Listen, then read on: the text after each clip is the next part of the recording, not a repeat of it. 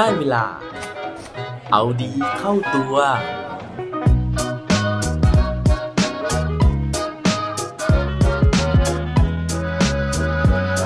รื่องไ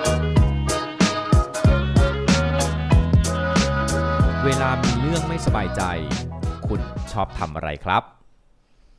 สวัสดีครับพบกับผมชัชวาลแสงบรีดีกรและรายการเอาดีเข้าตัว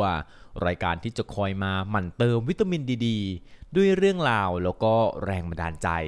เพื่อเพิ่มพลังและภูมิต้านทานในการใช้ชีวิตให้กับพวกเราในทุกๆวัน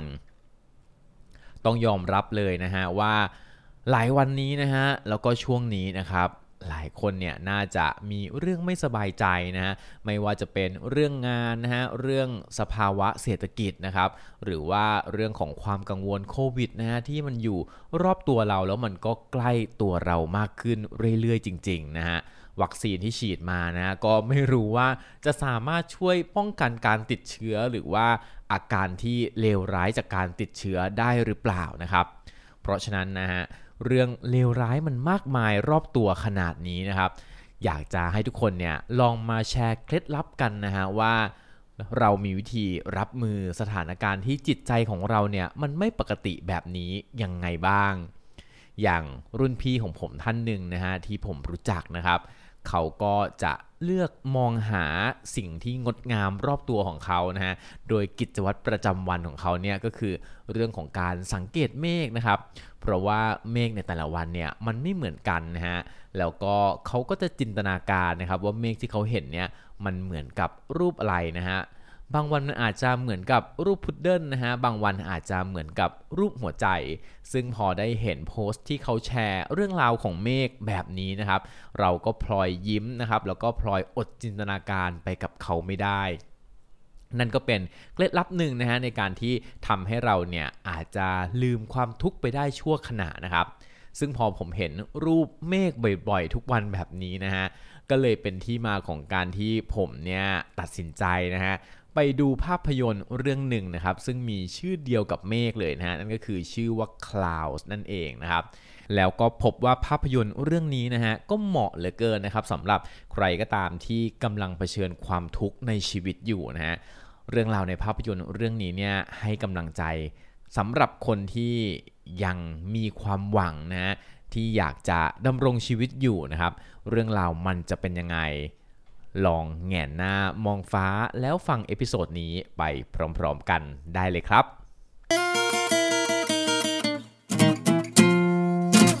ภาพยนตร์ที่มีชื่อว่า Klaus นี้นะครับผมเนี่ยไม่ค่อยเห่อเลยนะฮะพอดีผมเพิ่งได้ Account Disney Plus มานะครับซึ่งจริงๆเนี่ยแอบขอยืมคนอื่นมาดูก่อนนะครับเพราะว่าอยากรู้ว่าในนั้นเนี่ยมีภาพยนตร์เรื่องอะไรบ้างนะฮะแล้วก็เห็นภาพยนตร์เรื่องนี้เนี่ยน่าสนใจดีครับเป็นภาพยนตร์ที่ไม่รู้จักมาก่อนโดยที่ภาพยนตร์เรื่องนี้นะฮะออกฉายตั้งแต่วันที่สิบหกตุลาคมปีสองพันยี่สิบนะครับโดยเป็นผลงานการกำกับของผู้ชายที่ชื่อว่าจัสติน บาลโดนี่นะครับแล้วก็พูดถึงเรื่องราวจากชีวิตจริงนะฮะของผู้ชายคนหนึ่งที่ชื่อว่าแซค โซเบียกนะครับหรือว่าชื่อเต็มๆของเขาเนี่ยก็คือแซชเรี เดวิด โซเบียกซึ่งผู้ชายคนนี้เนี่ยเขามีอายุอยู่ในช่วงระหว่างปีหนึ่งพันเก้าร้อยเก้าสิบห้าถึงปีสองพันสิบสามดูจากช่วงอายุของเขาแล้วเราน่าจะพอเดาๆกันได้นะฮะว่าต้องเกิดเหตุบางอย่างในชีวิตของเขาแน่นอนนะครับผู้ชายคนนี้นะฮะเขาบอกว่าตั้งแต่วัยเด็กนะครับก็คือตอนอายุสิบสี่นะครับได้ตรวจพบนะฮะว่าเป็นมะเร็งที่กระดูกนะครับซึ่งในภาพยนตร์นะฮะเขาเล่านะครับว่าแซคเนี่ยจริงๆแล้วเขาได้รับการรักษานะฮะทำคีโมมาแล้วนะครับหลายครั้งเลยนะฮะจนกระทั่งอาการเนี่ยมันเหมือนจะหายดีแล้วนะครับแล้วเขาก็กลับเข้าไปใช้ชีวิตเหมือนเด็กปกติทั่วไปนะฮะไปเรียนอยู่ที่ไฮสคูลนะครับที่โรงเรียน Stillwater นะครับเพราะว่านั่นเป็นรัฐที่เขาอาศัยอยู่นะครับในเมืองมินนิโซตาประเทศสหรัฐอเมริกาแต่อยู่มาวันหนึ่งนะฮะโรคของเขาเนี่ยก็กำเริบขึ้นมาอีกนะครับซึ่งนั่นทำให้เขาเนี่ยต้องกลับไปรับการรักษาอีกครั้งหนึ่งจุดพีคของเรื่องนะฮะมันก็มีอยู่ว่า วันหนึ่งนะครับคุณครูเนี่ยเขาก็ให้โจทย์ให้การบ้านกับนักเรียนมานะฮะว่านักเรียนเนี่ยจะต้องเขียนเรียงความเพื่อที่จะเข้ายื่นนะฮะให้มหาวิทยาลัยเนี่ยพิจารณาว่าจะได้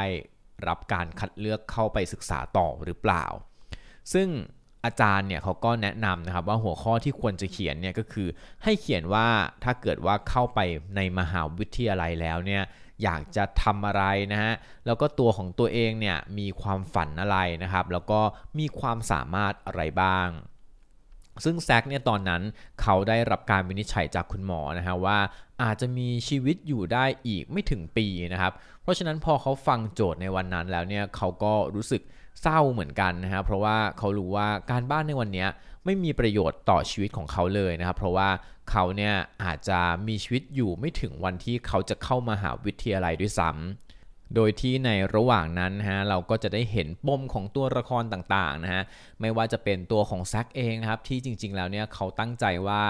ในช่วงเวลาที่เหลือในชีวิตของเขาอะครับเขาจะสร้างความสุขให้กับคนที่อยู่รอบตัวของเขาแต่ในขณะเดียวกันนะฮะมันก็มีความย้อนแย้งในการที่ตัวเขาเองเลือกที่จะไม่รับความสุขนะฮะจากความรักที่มันแบบค่อยๆผลิบานขึ้นนะฮะเขาเลือกที่จะปฏิเสธความรักนะครับจากผู้หญิงคนหนึ่งนะฮะก่อนที่เรื่องราวจะดำเนินต่อไปนะฮะแล้วก็มันก็ค่อยๆคลี่คลายปมนะครับเพื่อที่จะบอกให้เราได้รู้ว่าถ้าเกิดว่าเราได้รู้นะฮะว่าชีวิตของเราเนี่ยมันจะเหลือเวลาอีกเท่าไหร่นะฮะเราจะเลือกใช้ชีวิตแบบไหนอะไรที่เป็นสิ่งสำคัญสำหรับเราเราค่อยๆได้เห็นพ่อแม่ในเรื่องนะฮะที่จากเดิมเนี่ยมีปัญหากันนะครับก็ค่อยๆปรับความเข้าใจกันมีความสัมพันธ์ที่ดีขึ้นเราได้เห็นพี่น้องนะฮะที่ปกติแล้วเนี่ยอาจจะไม่ได้แสดงความรักกันก็ได้มาแสดงความรักกันเราได้เห็นคนที่กำลังจะเข้าสู่ความตายนะฮะได้รับความรักจากผู้คนรอบข้างจากชีวิตนะฮะที่เขาเลือกที่จะใช้นะครับแต่ที่เป็นไฮไลท์ของเรื่องนี้เลยนะฮะนั่นก็คือว่าคุณแซคเนี่ยเขาตัดสินใจที่จะใช้ช่วงเวลาสุดท้ายในชีวิตของเขาเนี่ยครับเล่นดนตรีกับเพื่อนๆนะฮะซึ่งก่อตั้งเป็นวงขึ้นมานะครับโดยใช้ชื่อวงว่าat firm handshake นะฮะซึ่งสมาชิกเนี่ยในชีวิตจริงนะครับมีอยู่สามคนก็คือตัวของแซคเองนะครับแล้วก็ผู้หญิงอีกคนหนึ่งที่ชื่อว่าแซมมี่นะฮะแล้วก็เพื่อนผู้ชายที่ชื่อว่ารีดเรดมอนด์นะครับแต่ว่าในภาพยนตร์เนี่ยเขาตัดเหลือสมาชิกแค่สองคนนะฮะก็คือแซคกับแซมมี่นะครับโดยที่ในช่วงสุดท้ายของชีวิตของแซคนะฮะเขาได้แต่งเพลงที่มีชื่อว่า Klaus นะครับซึ่งเป็นเพลงที่มีชื่อเดียวกับชื่อภาพยนตร์เรื่องนี้เลยนะฮะโดยที่เขาเนี่ยได้เล่าถึงเรื่องราวการต่อสู้นะครับกับโรคร้ายนะฮะกับปัญหาต่างๆในชีวิตของเขานะครับซึ่งหลังจากทำเพลงเพลงนี้เสร็จนะครับทั้งสามคนนะฮะก็ตัดสินใจนะครับว่าจะอัปโหลดเพลงนี้เนี่ยขึ้นไปบน YouTubeในเดือนธันวาคมปีสองพันสิบสองนะครับแล้วก็ปรากฏว่าเพลงนี้มันกลายเป็นไวรัลนะฮะด้วยทำนองด้วยเนื้อร้องของมันนะฮะที่ฟังง่ายๆสบายๆนะครับแล้วก็ค่อนข้างจะติดหูนะครับจนกระทั่งณวันที่แซคเนี่ยเขาเสียชีวิตนะฮะก็คือในปีสองพันสิบสามเนี่ยมีคนเข้าไปชมนะฮะถึงสามล้านวิวเลยทีเดียวนะครับจนปัจจุบันนะฮะเพลงนี้นะครับมียอดวิวใน YouTube เนี่ยมากกว่าสิบแปดล้านวิวแล้วนะฮะรวมถึงตอนที่อัลบั้มนี้ออกนะฮะอัลบั้มเนี่ยชื่อว่า Fix Me Up นะครับ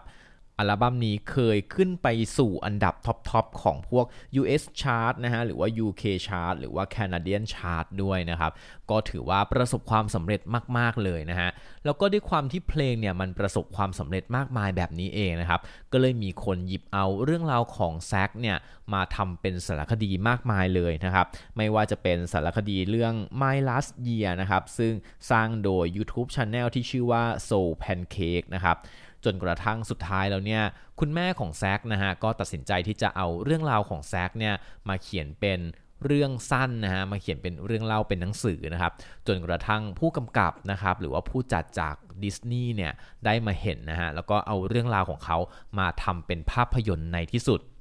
แซกนะฮะอย่างที่บอกว่าเขาเนี่ยอยากจะมอบความสุขให้กับคนรอบข้างนะฮะนอกจากเรื่องของเพลงแล้วนะฮะเขายังตั้งกองทุนนะครับเพื่อที่จะระดมเงินไปช่วยเหลือเด็กที่มีปัญหามะเร็งกระดูกแบบเดียวกับเขานะครับซึ่งจนถึงปัจจุบันเนี่ยก็สามารถที่จะระดมทุนไปได้มากกว่าสองล้านเหรียญสหรัฐแล้วด้วยเช่นกัน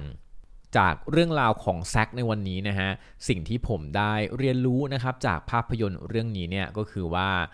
เราทุกคนน่าจะเคยเผชิญกับภาวะที่มีความทุกข์นะฮะอย่างในเรื่องเนี่ยครอบครัวก็มีความทุกข์นะฮะเมื่อรู้ว่าแซกเนี่ยเขาเป็นมะเร็งนะครับความสัมพันธ์ของพ่อแม่เนี่ยก็เริ่มร้าวฉานนะฮะจากปัญหาในครอบครัวดังกล่าวนะครับแต่ว่าสุดท้ายแล้วเนี่ยมันอยู่ที่เรานะฮะว่าจะเลือกรับมือกับความทุกข์ที่เข้ามายังไงนะครับเราจะซึมเศร้า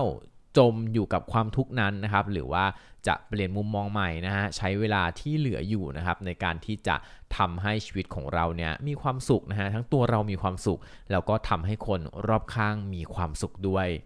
เพราะฉะนั้นวันนี้นะฮะถ้าเกิดว่าคุณเจอเรื่องแย่ๆมานะครับอย่าลืมลองดูนะฮะถ้าเกิดมีเวลาลองไปดูภาพยนตร์เรื่องนี้ก็ได้นะครับหรือว่าถ้าเกิดว่าไม่มีเวลานะฮะก็อาจจะลองมองขึ้นไปบนท้องฟ้านะฮะดูเมฆพร้อมกับฟังเพลงที่มีชื่อว่า Klaus C L O U D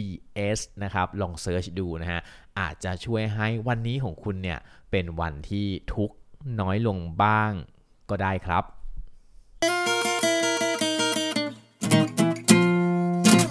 และปิดท้ายวันนี้ด้วยโคตรดีโคตรโดนเขาบอกไว้ว่า There is no dark cloud that can forever prevent the sun shining ไม่มีเมฆดำก้อนไหนนะฮะที่จะบดบังพระอาทิตย์ไปได้ตลอดกาลครับอย่าลืมกลับมาเอาดีเข้าตัวกันได้ทุกวันจันทร์พุธศุกร์พร้อมกด Subscribe ในทุกช่องทางที่คุณฟังรวมถึงกดไลค์กดแชร์เพื่อแบ่งปันเรื่องราวดีๆให้กับเพื่อนๆของคุณผ่านทุกช่องทางโซเชียลมีเดียสุดท้ายนี้ขอให้วันนี้เป็นวันดีๆของพวกเราทุกคนสวัสดีครับ